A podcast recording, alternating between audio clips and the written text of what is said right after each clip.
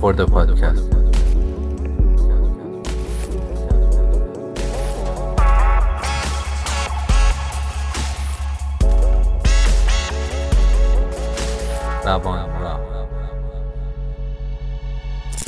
خوشبخت کسی است که بر خودخواهیش غالب آمده است و به آرامش رسیده است و حقیقت را یافته است.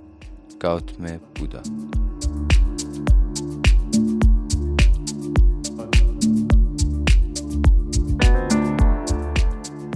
سلام. به خورده پادکست سوم رادیو روان راه گوش می‌دید. در این اپیزود به بررسی فلسفه شرق و غرب و تاثیر اونا بر همدیگه می‌پردازیم. خورده پادکست سه شرق و غرب از بودیسم تا مارکسیسم.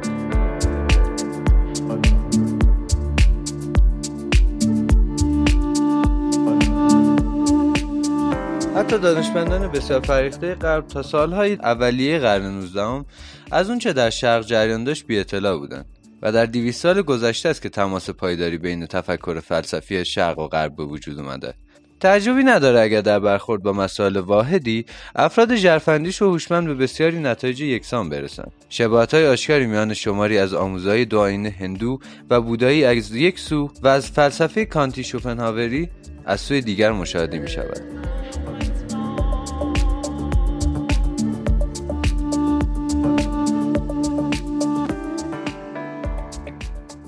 بودیسم برعکس هندویسم. تا حد زیادی از تعلیمات یک فرد تاریخی شاهزاده هندی که بیشتر عمر 80 سالش رو تو قرن 6 پیش از میلاد گذرون سرچشمه می‌گیره. اسم اصلیش سدهارت گاتمه بود. در جوانی مکاشفه در مورد ماهیت واقعی اشیا بهش دست داد و از اون به بعد اونو بودا به معنی روشن یا آگاه میخوندن.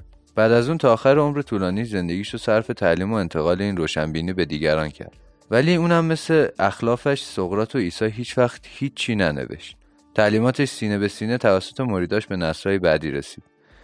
این وضع بعد از مرگ او بودا باعث اختلافاتی درباره اصالت آموزایی او شد. این اختلافات قرنا ادامه داشت و سه بار هم شورا تشکیل شد.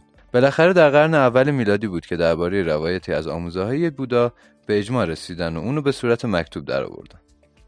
آموزه های بودا توی اونچه که خودش چهار حقیقت ناب نامیده خلاصه میشن که عبارتند از یک زندگی ذاتا شاق و ناخوشایند و تحمل رنجی است که گریزی از آن نیست. دو علت اصلی این رنج چنگ انداختن بیوقفه خواستن و حرس و آتش است. سه برای رهایی از این رنج باید خواستن و حرس زدن را کنار گذاشت. و چهار ترک این حرس و خواست میسر است و راه آن سلوک طریقت ناب هشتگانه است. اون وقت احکام هشتگانه بیان میشن. بودا معتقد بود انسان چندی بار زندگی می‌کنه. با این حال قبول نداشت که انسان روح جاودانه داره. برعکس از اونجا که زندگی رو ذاتا ناخوشایند و پرمشقت می‌دونست فکر می‌کرد بالاترین حالتی که آدمیزاد می‌تونه به دست بیاره رها شدن از ضرورت تولد دوباره است. به این حالت نیروانا میگن که حالت بصیرت و رستگاری قاییه و بعد اون هستی جدا جدا همه پایان میپذیره. بودا نه به وجود نفس جاودانه کیهانی باور داشت نه به وجود نفس جاودانه آدمی. به عبارت دیگر منکر وجود خدای آفریدگار بود. وی ظاهرا مانعی غلبه ناپذیر در راه چنین باوری رو بدیهی بودن رنج و بدی در دنیا بیدانست. در ضمن چندین مسئله اساسی دیگر هم درباره کائنات بود که ذاتا بی جواب به نظر می رسیدن. مثلا آیا زمان و مکان نامتناهیه یا حد و مرزی داره؟ و چون این چنین سوالات ذاتا بی جواب می‌دونست به پیروانش توصیه می‌کرد در این باطلاق به گل ننشینند. بوداییان و هندوها اعتقاد دارند که ما یک بار زندگی نمی کنیم بلکه یک رشته زندگی رو از سر میگذرونیم. ایمان به سلسله از زندگی ها ایمان به چگونگی هستیه. ولی تقریبا هیچ گونه شاهد تجربی برای اثبات اون نیست. برای همین از دید بسیاری ایمان چشم بسته نشون میده. و گاهی با وجود انکار خدا و روح باز هم بودیسم رو دین می‌دونن. البته در غرب نیز فیلسوفای بزرگی بودن که می‌گفتن انسان زندگی های متوالی داره. نمونه بارزشون فیساغورس و افلاتون اما بعد از افلاتون هیچ فیلسوف دیگری به نحو موجه به این مسئله نپرداخته. با اومدن کانت بود که جریان اصلی فلسفه غرب بار دیگه به مبانی فلسفه شرق نزدیک شد. اما در زمان کانت نوشته های فلسفی شرق چندان مورد توجه غربیا قرار نگرفته بود. و حتی ترجمه‌ای که پس از مرگ کانت رواج پیدا کرد و منتشر شد ترجمه های دست دوم و سوم بودند. پس از افلاتون فقط یک فیلسوف غربی هست که می‌توان ادعا کرد به نحو موجه از آین هندو و بودا تاثیر گرفته و اون شوپنهاوره فلسفی او رو می‌تونیم تلفیقی از فلسفی کانتی و بودایی بدونیم که به زبان جریان اصلی فلسفه غرب بیان شده. با این دید فلسفه شرق پیش از کانت از نظر متافیزیکی و فلسفی پیشرفته تر بوده. اما از کانت به بعد فلسفه غرب در قلمرو متافیزیک به اون می‌رسه و حتی جلو میفته. چون فارغ از دین به این نقطه رسیده و سنت مستحکمتری از دقت و منطق پشت سر داره و از همزیستی با فیزیک و هنر برخورداره از قرن 19 به بعد در فلسفه مانند بسیاری از رشته های دیگه بیشتر شرق از غرب آموخته تا غرب از شرق.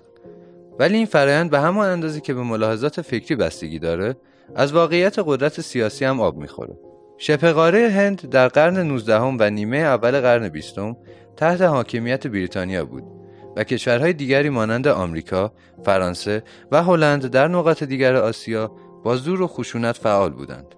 مسلما یک پیامد این وضع تأثیر عظیم و فرهنگ و اندیشه های غرب بر آسیا بود. تأثیری که از بسیاری جهات ادامه داره. در هند تمامی طبقه تحصیل کرده انگلیسی زبان شد. انگلیسی به صورت زبان فرهنگ مشترک اونها در اومد و سراسر حیات فکری هند رو فرا گرفت. نخستین دانشگاه انگلیسی معاب در اواخر قرن 19 در هند تأسیس شد. در این دانشگاه زبان اصلی انگلیسی بود و برنامه درسی طبق برنامه درسی انگلستان بود. اما در حالی که دانشجوهای هندی در حال خوندن فلسفه جان استوارت میل بودند، در انگلستان فلسفه هگل با بود. در مستعمره ها یکی دو نسل قبل از فلسفه را تدریس می‌کردند.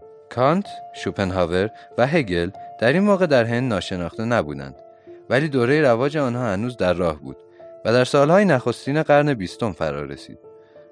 ترکیب آموزش سطح بالا و کوشش برای رقابت با آکسفورد و کمبریج منجر به توفیق چشمگیری در مطالعه فلسفه آلمانی در هند شد. محققان هندی متوجه شباهت‌های فراوان فلسفه کانت و هگل با ادیان بزرگ هندی شدند که نتیجهش ظهور رویکرد فلسفی پاکانتی در هند بود که همچنان در این کشور ادامه داشته. با این همه با آمدن مارکسیسم بود که غرب تاثیر به راستی فاجعه آمیز بر فکر شرق گذاشت. اگر فلسفه را از سیاست دولت مداری علم تکنولوژی تجارت جنگ و جدال جدا کنیم این رویداد بزرگترین اعمال نفوذ غرب بر شرق بوده. بار دیگه عوامل علی سرنوشتساز عوامل سیاسی بودند. از همه بیشتر انقلاب 1917 روسیه که هدفش دگرگون کردن جامعه بر طبق افکار کارل مارکس بود. رهبران این انقلاب در آن زمان باور داشتند که جنبش آنها پیشتاز انقلاب جهانی است و گمان می‌کردند هرچه کشورهای همسایه زودتر زیر سلطه کمونیسم در بیان موقعیت اونها مستحکمتر خواهد بود. بنابراین زمانی که انقلاب در روسیه جریان داشت رهبران مارکسیست شروع به تشویق نهضت‌های کمونیستی در کشورهای آسیا به ویژه چین کردند. آخر سر در سال 1949 کمونیستها در چین به پیروزی رسیدند و تا امروز بر اریکه قدرتند. و حالا آسیا تنها است که حکومت کمونیستی در آن جریان داره. اندیشه مارکس همچنان بر چین 1.5 میلیاردی چیره است. این پدیده بزرگیه. هر کجا مارکسیسم نفوذ کرده الگوی سنتی اندیشه و آداب ناگزیر مورد سوال قرار گرفته. به ویژه مارکسیسمی که در مراحل اولیه و ایدالیش قرار داشته. این مقدار نفوذ یک متفکر اروپایی آن هم در آسیا چیزی شگفتانگیز است